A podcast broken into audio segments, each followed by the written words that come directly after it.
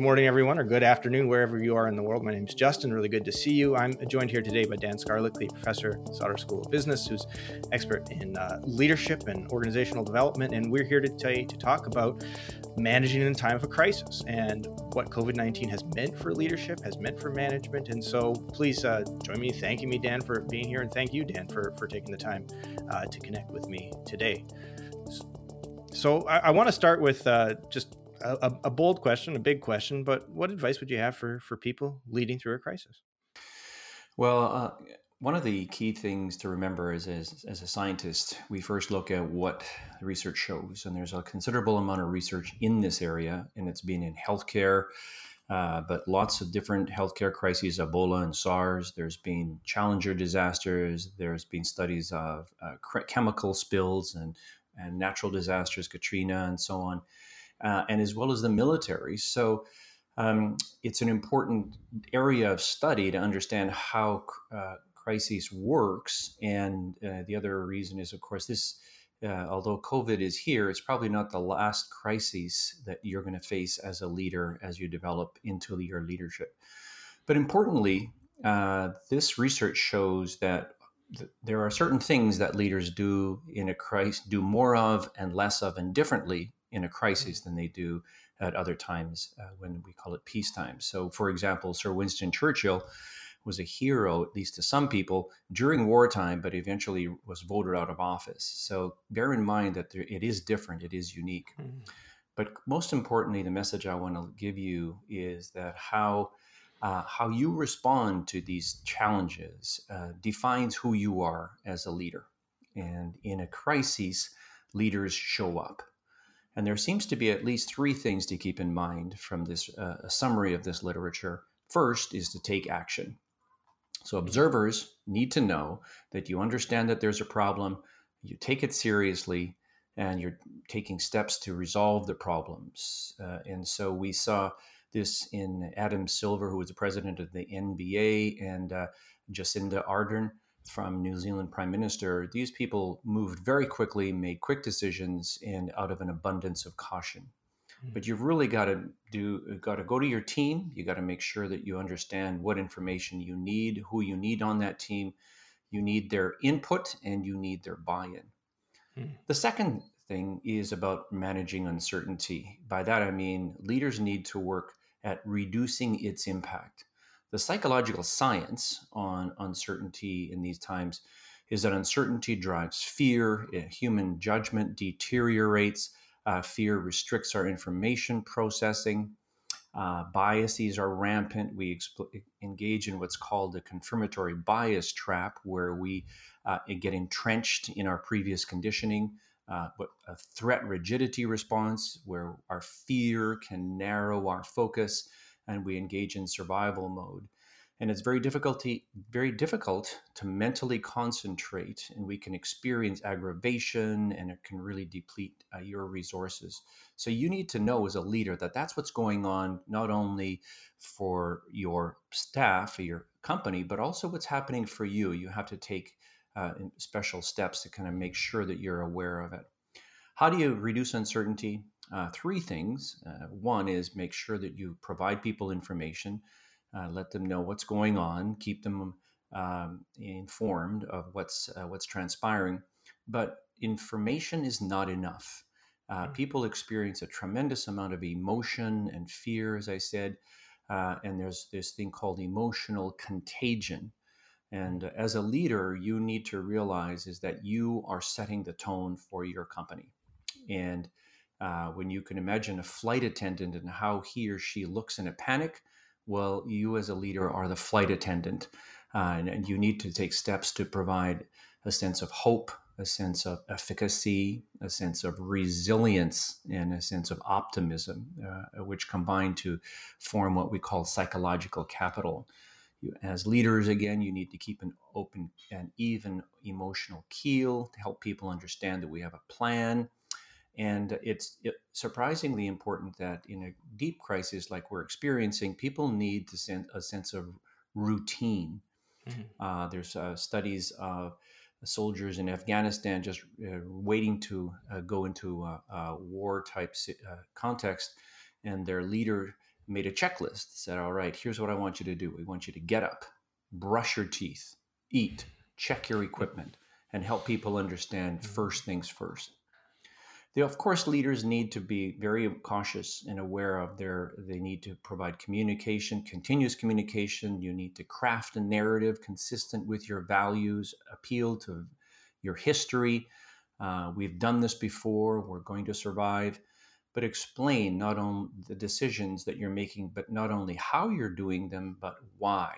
And of course, you need to chunk the information up because people just simply can't take a lot of a lot of information at once. More importantly, and here's what's different about a crisis is that during a crisis, your leadership style and what's effective changes. What people need is authoritative and directive style with non ambiguous language uh, but when the surge subsides, and it always does, sometimes even momentarily, they need to demonstrate consideration, listening, empathy. And so, what, what we call this in the leadership researchers research is ambidexterity. You cannot be a unidimensional leader. And we've seen this in example, of Dr. Bonnie Henry, who is BC mm-hmm. Provincial Health Officer, who demonstrated a deep caring, uh, open heartedness, uh, but some very clear direction. The last thing that leaders need to do is to try to understand what's coming, what's ahead. Crises creates changes both inside and outside your company. Things will be different. Airports are different since 9 11. Your priorities will differ, your relationships will differ. So, the key thing that I want you to take away from this is that you never let a crisis go to waste. This is an crises provide uh, opportunities to clarify what's important to you and who you are as a leader. Hmm. That, so that's fantastic. I love that that framing of like, what do you do more of, what do you do less of, and what do you do differently. And I really appreciate that. And that seems to be from those individuals who are like in that decision making position and sort of a more authoritative position. But what about folks who are sort of still climbing the ladder earlier on in their career? I'm curious what the research might show about how to either be a leader as a colleague or perhaps a leader just of a smaller team and what's it like to to to manage up maybe in your leadership in a time like this that's such a great question because uh, leadership is not a position mm. leadership is not a title leadership is a verb it's what people do uh, that, demonst- that demonstrates leadership so everyone in the organization can demonstrate leadership and in a crisis, this is an opportunity for people throughout the company to step up. And there's a mm-hmm. theory called leader follower theory, is where leaders often become followers and followers become leaders. So this crisis provides a rare opportunity for people to step up, to take initiative, to solve problems, to provide workarounds. And one of the things that I, I like to keep in mind is that effective leaders hold a place for others to lead. And if you've got somebody who's particularly adept at managing high crisis situations and enabled to, to, triage situations, they should be in a leadership position during the crisis and give them the opportunity to do that. And as Martin Luther King Jr. has said, several uh, is known for saying, is it's not what a person does when in times of good. It's when the chips are down and it's unstable and there's there's uh, instability uh, that's how, what defines you as, as a person and as a leader. So you don't have to be the top of the organization to demonstrate leadership. Mm. So could you give us maybe some? I, I, love that that framing and that that sort of that aspirational idea that leadership's not a position and you can be at multiple levels and it's about stepping up in a time of crisis. But what does what does that look like? Like in, in the workplace as part of a team? Uh, what what is that kind of behavior? What's what are good examples of it? Well, I think most importantly, uh, no matter where you are in the organization, you need to understand what the values of the company, of the organization, what are the most important things. And in particular, during the crisis, what's the most important thing hmm. that we need to think about and find ways to do that. And for example, at the Sauder School of Business, when everything uh, came down and lockdown showed up, we had a number of new leaders emerge and say, listen, we need to change how we do business. We need to move to more virtual platforms. And we now have all kinds of volunteers coming through the woodwork saying, listen, I think I can help over here, I can help over there. So, really, it's about understanding what's the most important thing uh, that how you can help and just take initiative and share that information and be willing to uh, volunteer your ideas. Uh, they they may not take hold because there's a lot of uh, conflicting priorities, but find ways, new ways, workarounds to be able to do that. Mm-hmm. So I, am curious if you could expand on one of the earlier ideas you introduced, which was these confirmatory like bias traps and the kind of psychological traps that you get stuck in, in almost like I guess a fight or flight response in, in, in something as, as crazy and intense as COVID. And COVID is is so different than previous crises in that it's just like ongoing thing with no it, it, you know no endpoint in sight yet anyways and uh, I'm, I'm curious like what kind of uh, techniques what is there anything the research has shown in terms of mindfulness or presence or awareness or habits. You talked about the, the, the soldiers in Afghanistan who have that kind of routine. Because how do we like demonstrate, I suppose, almost internal leadership, like keeping yourself on track, uh, setting yourself up for uh, not just succumbing to the fear and of the of a pandemic, but also figuring out, okay, how do I contribute uh, in whatever small way I can at, in my organization or at home or with my friends or with my family. I'm, I'm curious what other traps are, are out there that we should be aware of. Well, in interestingly, when a crisis hits, people's antenna are up. Mm. And uh, whether you're a formal leader or a leader in other sense in your organization, people are watching what you do. Hmm. Um, so keeping an even emotional keel is real important because the last thing we need, excuse me, in a panic and in, in these kinds of settings is for people to get really emotionally upset and that just simply feeds the it's like adding gasoline to a fire mm. uh, by doing that but uh, coming to the uh, confirmatory bias trap we tend to entrench ourselves in our old ways so an example of that might be uh, we tend to we've always suffered uh, uh, chronically in organizations of being worried about our own situation, our own silo. And silos can become even worse if you uh, if you stay entrenched in what's most important. And when I'm working in, for example, in with physicians, uh, that I in, I care about surgery or I care about um, psychiatry or I become really entrenched in my own division. When it becomes really critical, is to take a broader view and think about what's happening across uh, these uh, organizations that we can use. Uh, what, what, how do I take a bigger view and make sure that I'm not um, uh, just getting stuck in my old ways? Because as you know, there's not a lot of old ways uh, that are going to be surviving through the COVID. Mm-hmm. Excellent. I want I want to pivot a little bit to this the organizations, and you gave all these interesting examples of organizations and leaders that you thought did really well, like the NBA or Bonnie Henry or Jacinda Ardern. Uh, but I'm curious if you, just as a observer of what's been going on in the world in the business community, have seen some real stumbles in leadership. If you've seen some counter examples, like what not to do, how not to behave, uh, whether at an organizational level, maybe even a political level. I'm not. To, I don't want to put you on the spot to comment on anyone's politics, but just curious if there's any lessons that you can that you've been learning uh, watching this unfold over the last couple months.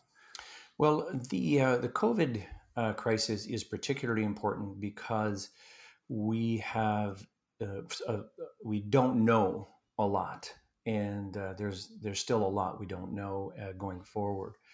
But the importance of listening to the science, uh, and, and, the science, as you know, is isn't looking. at, even infectious diseases are having a difficult time catching up to what's going on. So what we're seeing is backing up in the process and we're seeing effective response by going to the population health which is dr bonnie henry has been saying listen we don't know we don't know when we're going to get a vaccine but here's what we know about diseases and how they spread mm-hmm. and mm. so you go to what you know uh, that is going to be true in these uh, situations what i don't like to see is where and and this solution works if 100% of the people do their physical distancing 100% of the time and we can we can stop this uh, virus very very quickly. The trouble is that people don't do that, mm-hmm. and if for various reasons, uh, and examples are uh, restaurants that stayed open even though the lockdown said you can't, and then mm-hmm. as a result we get additional spreading. So it's really about repositioning. Uh, um, uh, what you're doing and recognizing that there's a bigger picture that we need to solve before we can actually uh, get go back to business, whatever that business looks like. Mm-hmm. So, I think uh, it's fair to say this is a, probably an unprecedented crisis for business. I don't think we've ever seen a confluence of demand destruction and change in business model, and change in consumer sentiment, and change in political uh, environment and supply. Like it's just unprecedented. And is there anything you've seen uh, from from good leadership, from good management, from strong leadership that you think will actually help us attack future crises more effectively? Like, is there is there something to be learned here about how we should approach the climate crisis, or the, the sort of the, the, our general approach to sustainability, or maybe put set aside sustainability and climate, just in business leadership in general? Do you think like this is going to be one of these turning points where our, our, our vision and understanding of leadership might actually evolve? Well, there's there is a tremendous amount to be learned from the COVID uh, crises, and um, that can re- uh, generalize to other kinds of crises, such as the climate crises and so on. And that is effectively managing these kinds of crises re- requires that we redraw the circle around our stakeholders. Mm. And the the uh, the day of the where the CEO can kind of run things from an ivory tower uh, without now having in, to engage a number of different stakeholders is just nonsense. Mm. And so it's really about expanding the stakeholders and understanding how we stand to gain to collectively and uh, complexity. And when it gets things get complex, we have to realize is that our solutions come from the relationships that we have been able to make in our in our solution finding.